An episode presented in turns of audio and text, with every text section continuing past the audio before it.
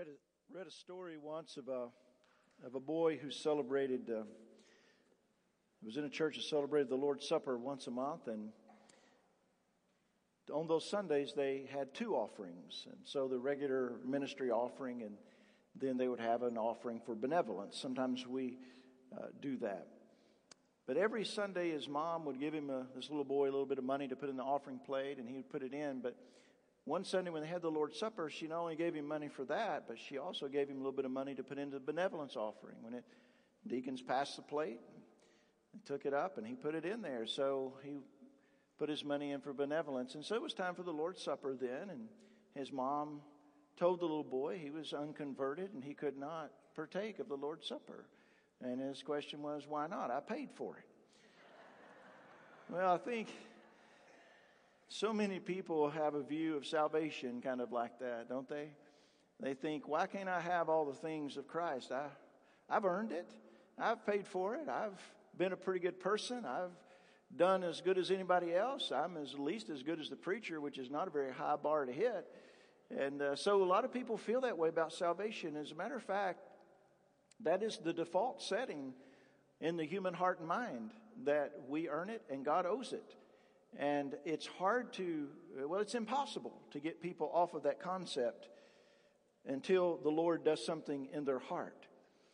The polar opposite of that kind of thinking is grace. And salvation is by grace alone. And anyone who attempts to add to grace, we vehemently reject it and refute it because it is by God's grace. Now, I want you, you got your Bibles now. You're going to Ephesians chapter 2. We'll look at verses 8, 9, and 10. Just talk about amazing grace this morning. And uh, I want you to take a look at that. And I think um, we've already seen an example of grace already, haven't we? Every time someone is baptized, it's, it's God's grace. It's God's grace. And, church, I, I want to encourage you with something. Sometimes we get enamored with ourselves, with the amount of activity that we can produce by our money and our programming and whatever it may be. And we count noses and nickels and herd people in and out the doors. But if we do not see transformed lives, it is pointless.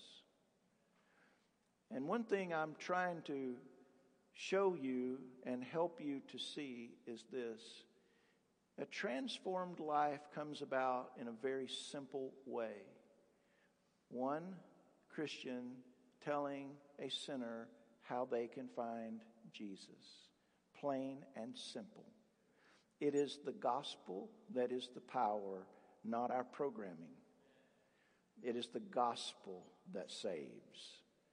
And I want us to learn to depend upon that, believe it, and proclaim it. Tell your family, tell your friends that it is Jesus, Jesus alone, by His grace, that saves sinners. I want you to, be, to rely on that. Don't, don't rely on spiritual activity. Sometimes we do things here to give you an easy invite, right? And an easy invite usually sounds like this Our preacher won't be preaching much, right? So that's how you lure sinners in. But you know what's funny is that um, it's really the opposite. People that are curious about spiritual things want to hear the truth, whether they want to accept it or not. Give them a chance to hear it. Here, here's my invitation to people to church. Hey, come to our church. We teach the Bible there. Done. I don't hide it. I'm not apologizing. I'm not going to tell them how other wonderful things. I just plain simple. That's it. If you want to hear the Bible, this is what we try to do there. And so it's interesting what God does in our day, is it not? Well, I want us to take a look at grace just a moment. And Ephesians chapter 2, verses 8 through 10, the first, first of all, we are struck with this reality the provision by grace. Verse 8 begins this way For by grace you have been saved through faith.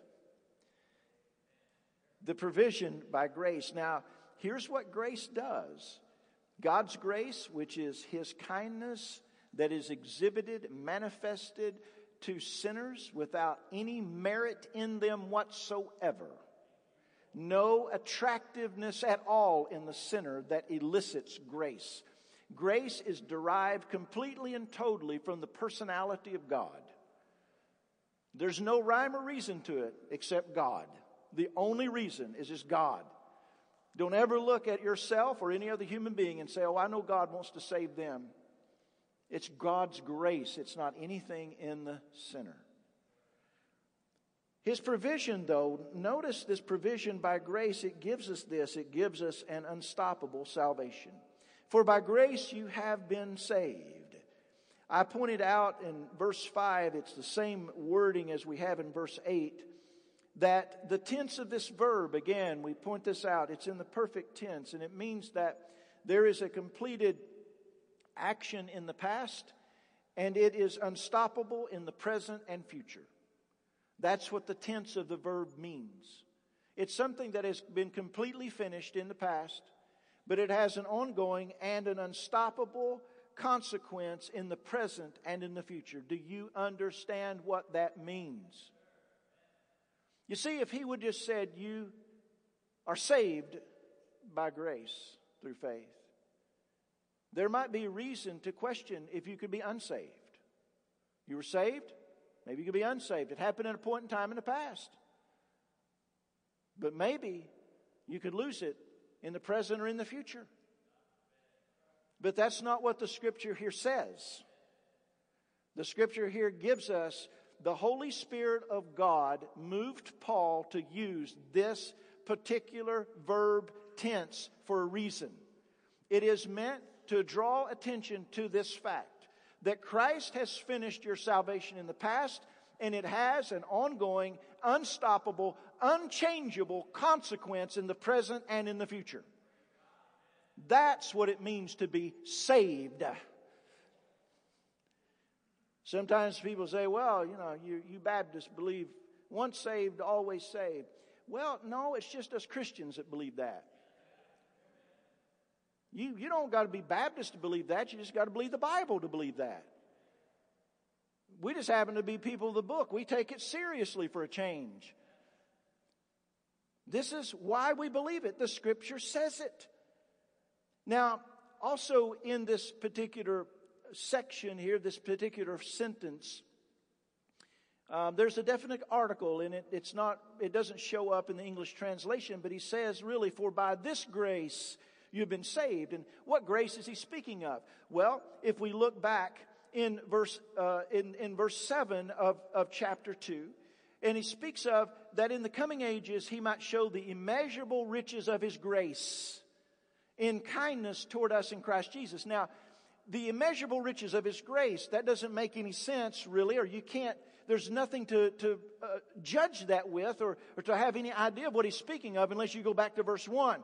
And verse 1 tells us you were dead in trespasses and sins, in which you once walked, following the course of this world, following the prince of the power of the air, the Spirit, that is now at work in the sons of disobedience, among whom we all once lived in the passions of our flesh, carrying out the desires of the body and the mind, and were by nature children of wrath like the rest of mankind.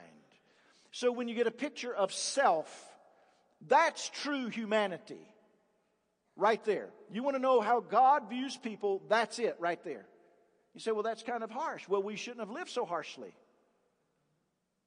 Well, that's kind of depressing.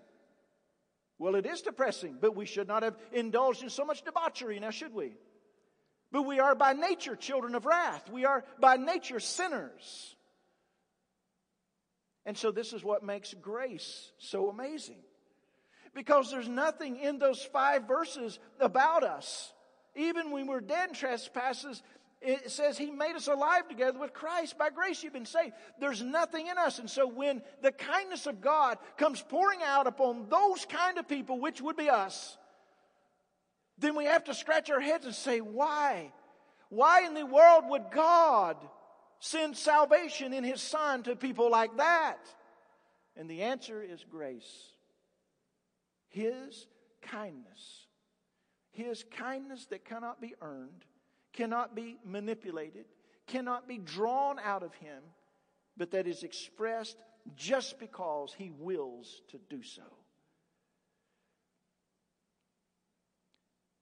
The meaning here of grace it's in light of our deadness. It's in light of our walking away from God and living according to this world and by nature being people who deserve wrath. It is clear from this there's nothing in us that would cause God to save us. If we could cause it, just think there's no way that it could be eternal or unchanging. But it is by grace that God did something in the past through his son Jesus that has an ongoing and future unchangeable consequence in our lives. That's the unstoppable salvation that grace gives. If your salvation is by works, you're going to waver in and out of that. Some days you're going to feel pretty good about yourself, other days you're going to realize you crashed. Right? Salvation by works is torture. It's torture. Everybody in here, you've tried it. It's awful. It's awful. This salvation by grace is unstoppable. Now, look, it's, it's also an attainable salvation. It would be one thing if God had just done it and that's it, but also He's made it available to us because He says, For by grace you've been saved through faith. Now, salvation by works is not attainable. The Bible tells us, For by the works of the law, no human being, Old Testament or New Testament, will be justified in His sight. Moses was not justified by works. Abraham was not justified by works. Job was not justified by works. Daniel was not justified by works. Isaiah was not justified by works. The Bible is clear. For by the works of the law, no human being will be justified in his sight. Get that in your mind. There is no way to do it. How do you get it then? Through faith. Faith is not doing something. Faith means stopping from doing anything. Faith is resting. If I go and, and, and get this chair and I, I take this chair and I sit down in it, you wouldn't say, Boy, he's doing, he's doing some heavy work there. I'm resting on that chair. All of my weight is on that chair. I'm trusting completely in that chair to hold me up. All of my confidence is in that chair. And faith does the same. Faith rests in God. It rests in the promises of God. It puts all of its confidence in what God has said about His Son. Faith stops believing in self. We're taught all of our lives, well, you just got to believe in yourself. If You believe hard enough, you can do it, which is a bunch of baloney. But if you, you know, you believe hard enough, you know, so uh, we, we're taught that all of our lives. And so what we tell ourselves is we just try hard enough, we can do it. But faith just says, no, I can't. Faith admits helplessness. Faith rests totally in what Christ has done, nothing else. And then it becomes the conduit through which salvation flows into the life of a sinner.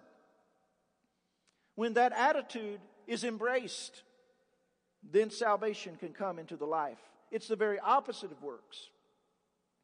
It's merely this it's a grateful, believing, receiving. That's what faith is. Someone said there is no self produced faith either. A sinner cannot conjure up faith in his life. A sinner can't make himself believe. Dead people can't do that. We're dead in trespasses and sins. What do you think that means? It makes us incapable of believing. We don't have the power. If that was eh, within us, then we should get partial credit, right? Right? I mean, we should at least get a 50 on the test. We met God halfway, didn't we?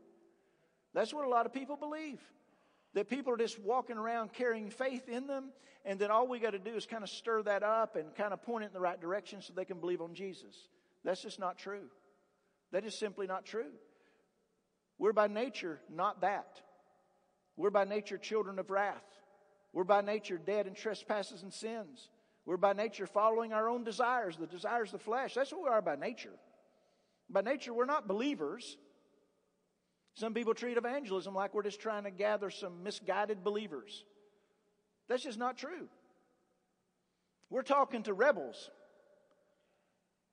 We're talking to sinners because that's what we were. We know how that works.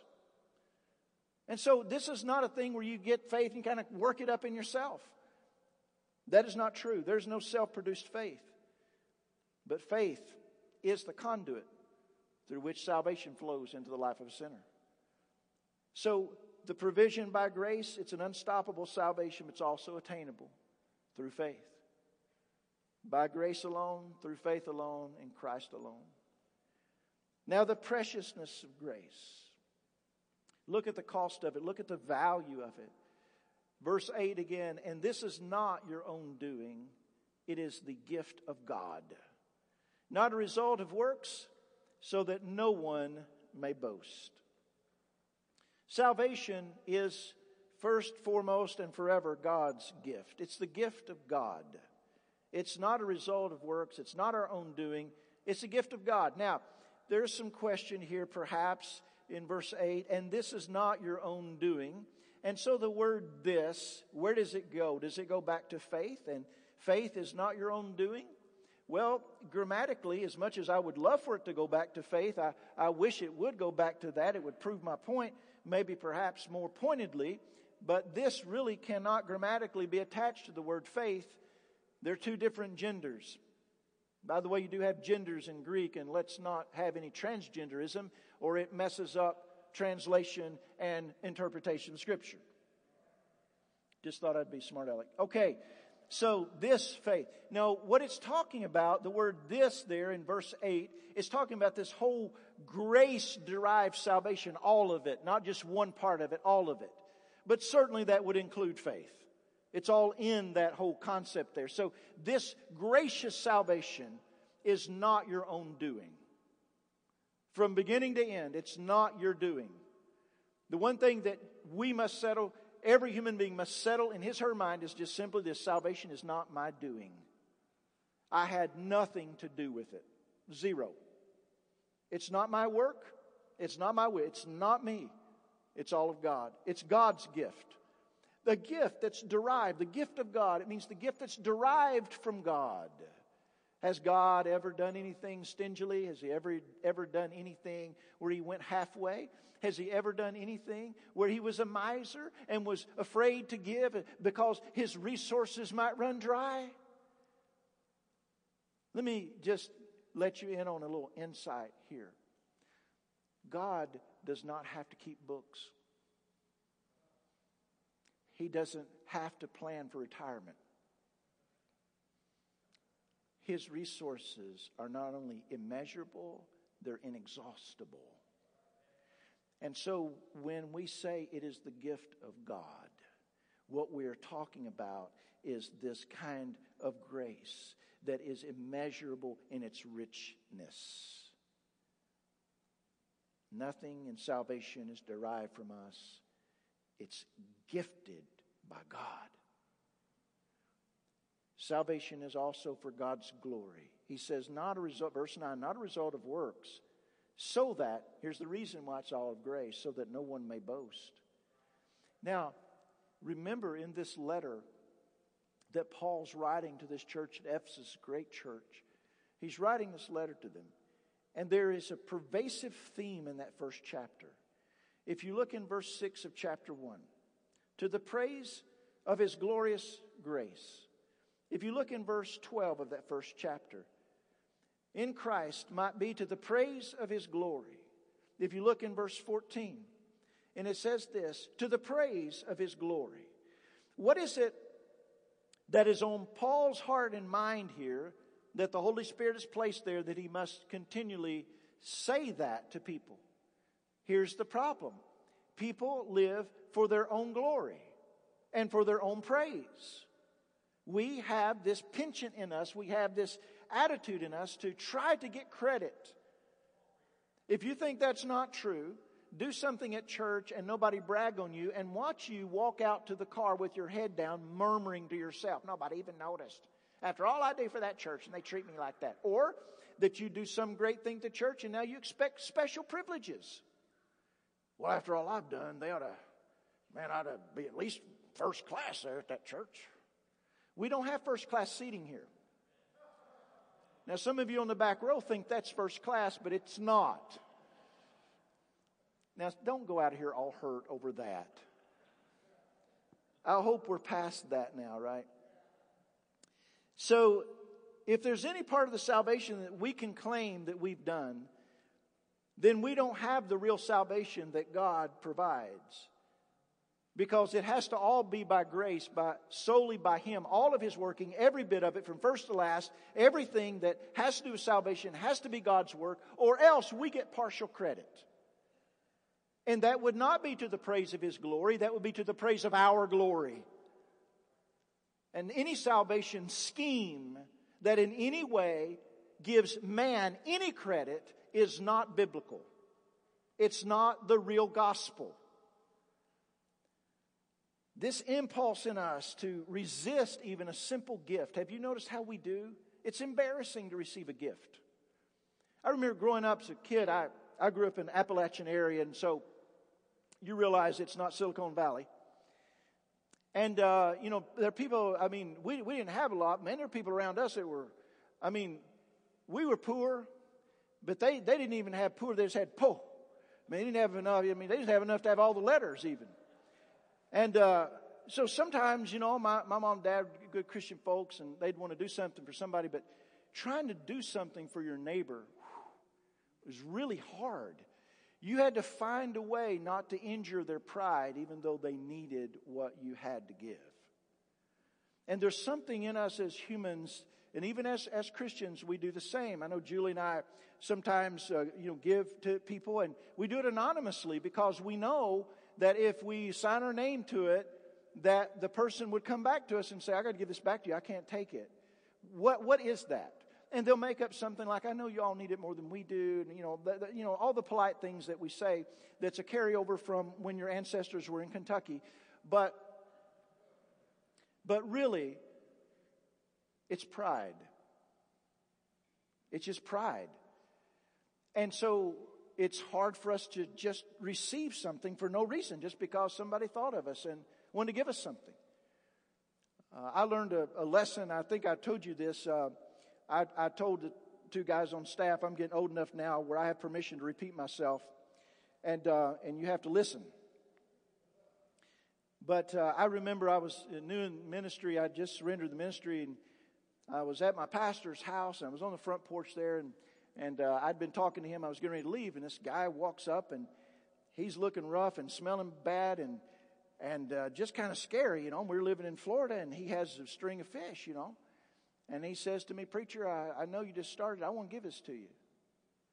And I'm like, Hey, man, I, I, I don't need that. I thought I can go buy my own fish, you know. I got a job, you know. And he goes, No, I, I really want to give it to you. And uh, I said, Well, I, you know, take it home to your family. I don't really need it. He said, No, I want to give it to you. And so I begrudgingly took it. You know, the guy just kind of railed on me. And, um, and so I, I took it and said, Okay, thank you. And I called him by name. I knew him and I said, Thank you for that. And when he left, and I turned, boy, my preacher was standing there. And I'm like, what? He said, don't you ever treat someone like that again. You learn to be gracious, and you learn to not be so prideful that you can't take a gift. I mean, in my heart and mind, I thought, you know, I'm, I'm just trying to help this guy out, but it really wasn't what was going on. I thought I was too good to take a gift from that man. Now, his son played in the NFL. I didn't know that. But from the looks of him, I was thinking, man, this guy looks like he's having a tough time. You know, but again, what is it in us that just we don't? We just like, ah, I don't want to take that from you. We're like that with God. I think it's a good value that we have as Americans, you know, earn your own way. You know, every wash tub sits on its own bottom, right? I mean, you, you, you, you do your own thing. And I think that's a good thing. Don't, don't expect people to bail you out and stuff like that. You know, I, that, that whole mentality of thinking people owe you and all that, I hate that kind of thing. But at the same time, when someone wants to give you a simple gift, just receive it. Why? Because God has taught us how to receive. He's gracious. He's kind. And so when it comes to salvation, it's so hard, especially for us men. It's hard for us just to just say, I'm just going to receive it. I, I don't earn it. I, I didn't do anything for it. I'm just going to receive it. The heart condition that resists grace, that's the problem that we have. But we must come to the end of ourselves.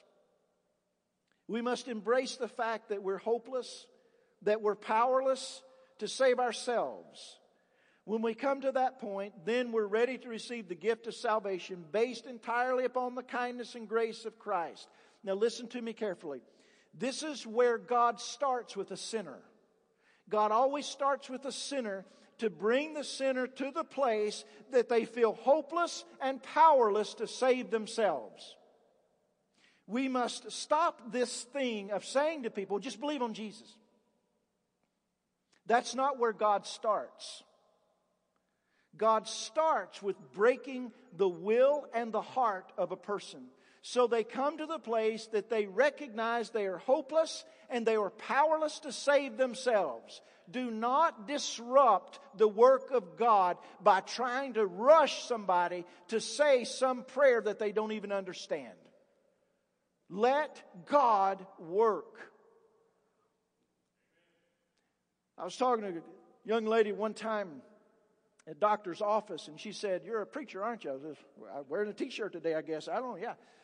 And um, so uh, she said, Well, listen, uh, I've never read the Bible. I said, Okay, that's, that's good. She said, I think I might like to try. W- where should I start? So I said, I'll tell you what, next time I'm here, I'm going to bring you a Bible. She said, okay.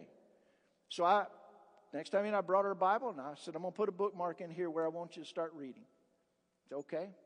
Matthew chapter 5, the Sermon on the Mount. I said, you'll enjoy this. I said, the sentences are short. It's the words of Jesus. She said, good, that's what I want to read, what Jesus said. Okay, that's what we got. So I want you to read these chapters. These three, cha- these three chapters, I just want you to read them. Okay, I will. So the next time I saw her, I said, What do you think about that? She said, That was horrible. I said, What do you mean horrible? She said, I've never felt so bad. I said, Why do you feel so bad? She said, I, I didn't realize I was such a sinner. I said, You're not far from the kingdom of God. You better be careful. I didn't jump in on that. I, I'm just like, let that be for a while. Just let her wallow around in that for a while. So, Pastor, aren't you afraid that if you don't hurry up and win her to Jesus, she's going to go to hell? And just think of the lost opportunity. I'm not afraid. I believe in the effectual calling of God. I believe that God has put his sight on that girl. She's going to come to Jesus. I just do my part. Every time I get a chance, I give her a little bit more. I gave her a gospel tract. This kind of explains the whole thing, you know. And so it, it took a long time. She came to church one time, brought her husband, came to hear me preach. Boy, that was something. They, they didn't know any better. They sat on the front row. That way you can hear the gospel and get baptized at the same time, right? So it's, it's God's glory, though. It's, it's what He's doing. And we have to bring the sinner to the place where they recognize this is all God. This is not me. This is God. I remember an old gospel, Southern gospel song. You know, as they do sometimes, they want to have a tear jerking moment in the middle of them. And talk about their mama and stuff. And this one song, the guy said, I thank God one day I was smart enough to invite, invite Jesus into my life. No. No, you weren't. No, you weren't. You never were smart enough. No. See, it's much better in our testimony to, instead of saying, you know, uh, I, you know, I trusted Jesus and I prayed to receive Jesus one day and I'm, you know, uh, which that's there's truth to that, but it's much better to say this. I was in a place where I was so sinful, I cared nothing about God. I didn't want Him. I didn't want Christ. Had no desire for it. You know what I wanted? Sin. But God started doing something in my heart. I don't know why. I can't even put my finger on the exact moment when He started stirring but he did. And thankfully, he gave me faith to believe upon Jesus and be saved.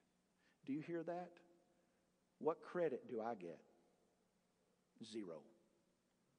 What credit does God get? All. It's to the praise of His glory. Salvation is for God's glory. Well, the preciousness of grace, it's the richness of God. It's the riches of heaven, is grace. God's unearned kindness toward sinners. Now then, what's the purpose of grace? Why is God doing this? Well, verse 10 of chapter 2 tells us For we are his workmanship, created in Christ Jesus for good works, which God prepared beforehand that we should walk in them. The purpose of grace it's to create new creatures in Christ. For we are his workmanship, it says, created in Christ Jesus for good works. Again, Look at this. Look at the wording. We are his workmanship. Whose workmanship? Our workmanship? No, his workmanship. Created. Not we created, but that's the passive. We have been created in Christ Jesus. Now, there's obviously a parallel here to Genesis chapter 1, where we have the physical creation of humanity, but this is the new creation of humanity. And again, to have any claim to have participated in the new creation that we have become in Christ actually proves that you don't have it and don't understand it. We can no more participate in the creation to be new creatures than we could have seen that which had not been created to participate in the creation at the beginning of the world. If you'll notice in the book of Genesis, chapter 1, Everything is created, it's a passive thing. Nothing creates itself, nothing participates with God. God spoke, and it was done.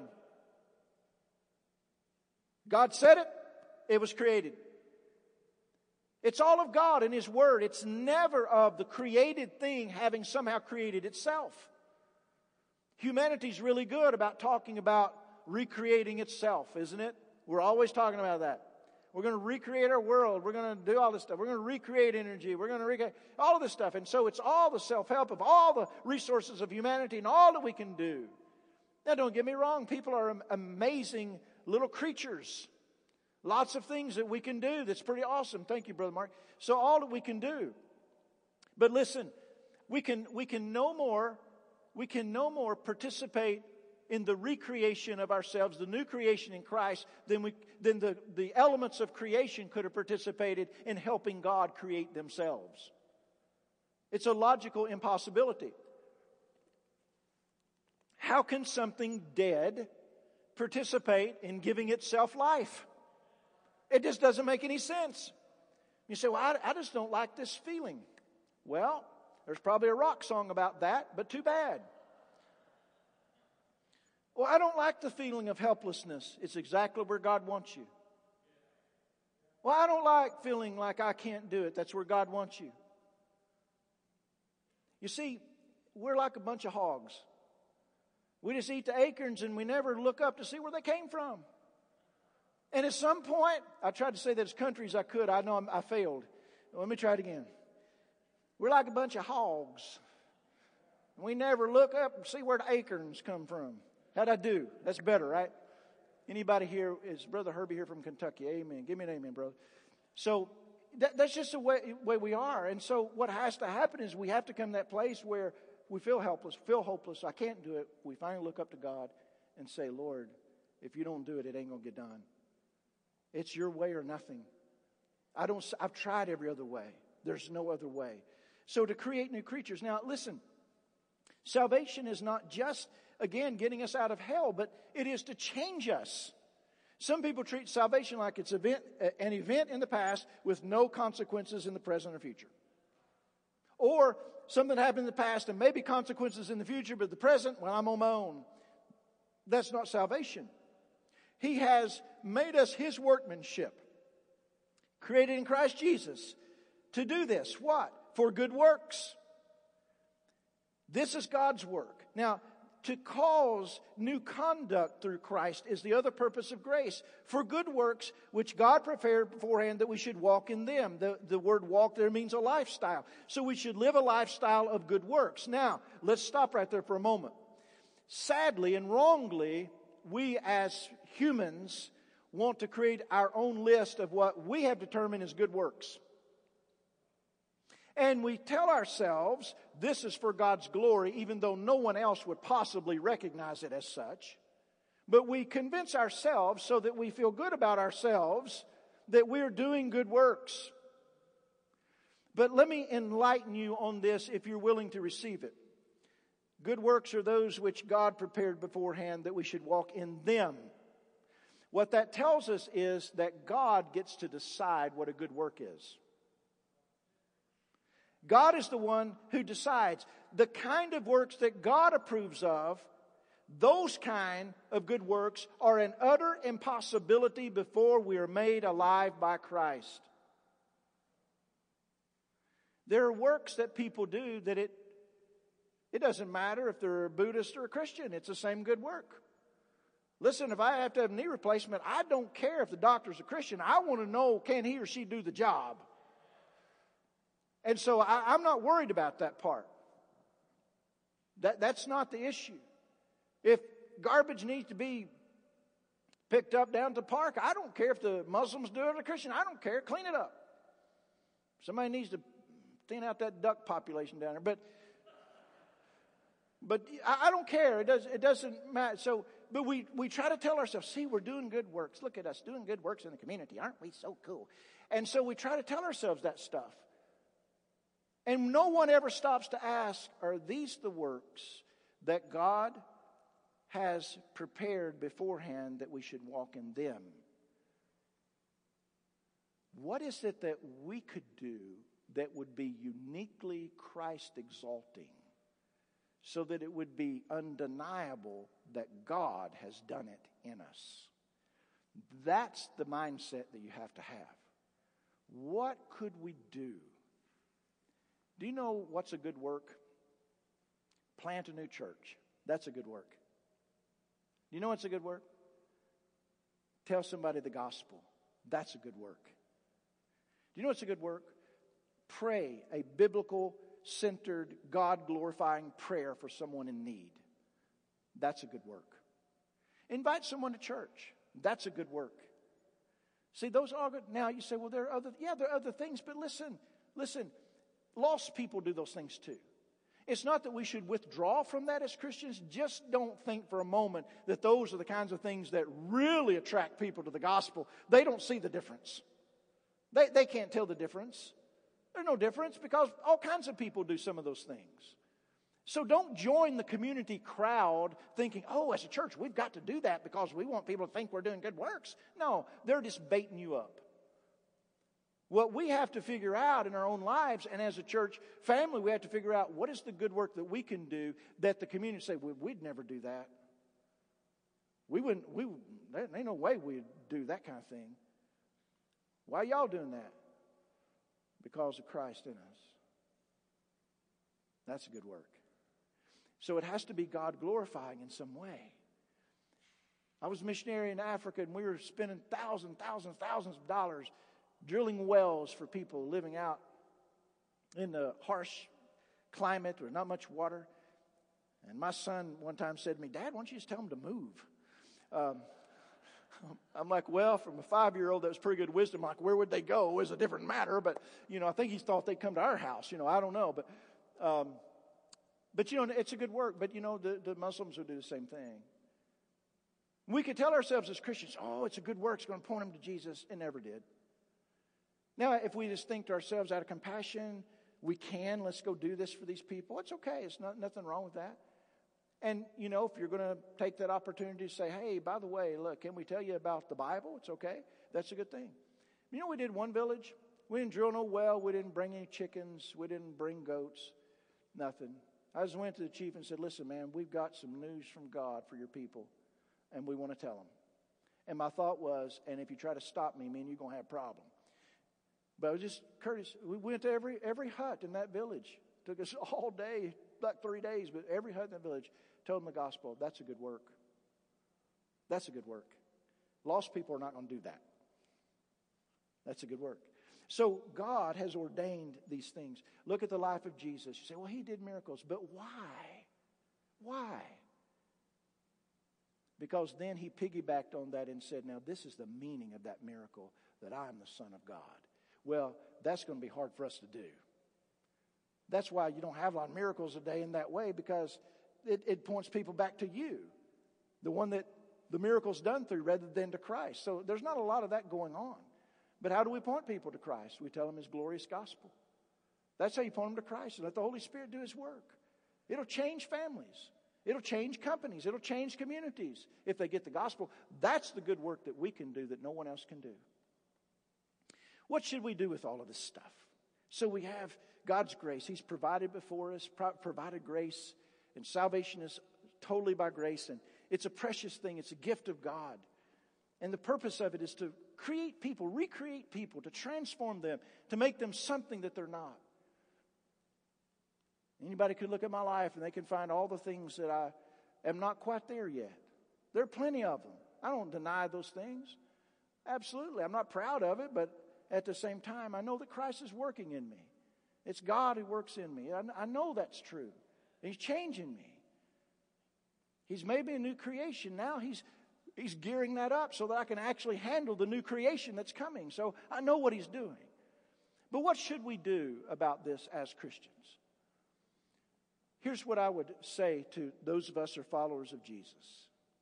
Number one, don't be afraid to let God show you the depth of your sinfulness, even as a Christian. Don't be afraid to let God show you how easily your heart runs to sin. Get a, get a good, realistic view of yourself. And don't be afraid to let God show you that. We read the Psalms about David, and David would lament over his sinfulness. And so don't, don't be afraid to let God show you that. Because what happens is that as you journey through that moment of thinking about how twisted you are, how easily you sin, how, all, how much sinfulness there still is in your heart, how much wickedness still lurks in your life, then you see the grace of God. And it reminds you just how wonderful God is to bring somebody like me to himself as his own child.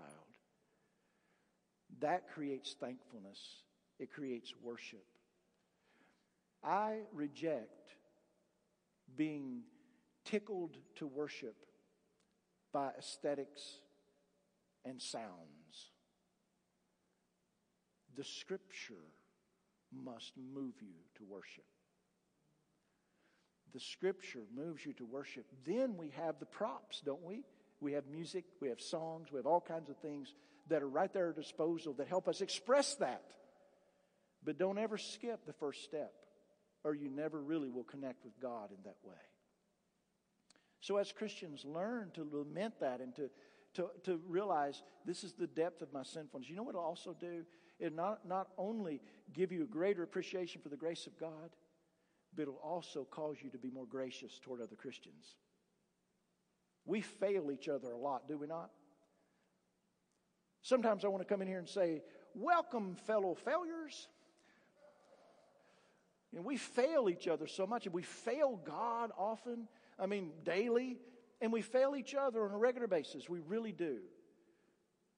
Give each other grace because there are those times when God's at work in us and we allow Him that the shining love of the church is evident. And when it comes to the surface, it's a glorious thing. It's Christ working in us. And so we live for those moments. We wish they were more often, don't we? We wish we could stay there continually. But we live for those moments and we see God working in His people. And so learn to grab hold of that and embrace it. Don't be afraid of it. But don't stay there. Also, look up to the grace of God and glorify Him. Now, what if you're here and you're, you're not a follower of Jesus yet? Let me just say this to you very, very plainly. If you do not have the Son, you do not have life. If you're rejecting the Son of God as Lord and Savior, you are under condemnation. There is not this thing of, well, maybe you're going to get out. No, you're already condemned. The sentence has already been passed on you. You don't have in your mind, I'll get to heaven and see what happens. No, it's already a done deal. You're already condemned. But if you would turn to Christ today, turning away from Christless living, turn and trust what He did for you on the cross in your place, give your full confidence to Jesus, start following Him. That's faith. And that simple decision of faith is the avenue through which the gracious salvation of Christ will come into your life. That's what it requires. We'll say, well, first I got to No, you first, do nothing. You first and foremost and only believe on Jesus. You, you, well, I got to clean. No, you don't clean up anything. You come to Christ. Well, I need. No, you don't need to. Well, I try. No, stop trying. Well, I need to come to church more. No, you came to church today. You need to come to Jesus now. This is not about all those other things. It's not about what you can do. Don't you understand? It's not about what you can do. It's about what Christ has done for you. You got to put your confidence in that. Let's pray together. Father, thank you so much for giving us the gospel of the Lord Jesus. I pray, Lord, that we would embrace the reality and fact that it is all by grace through faith in Christ. And we pray these things in Jesus' name. Amen.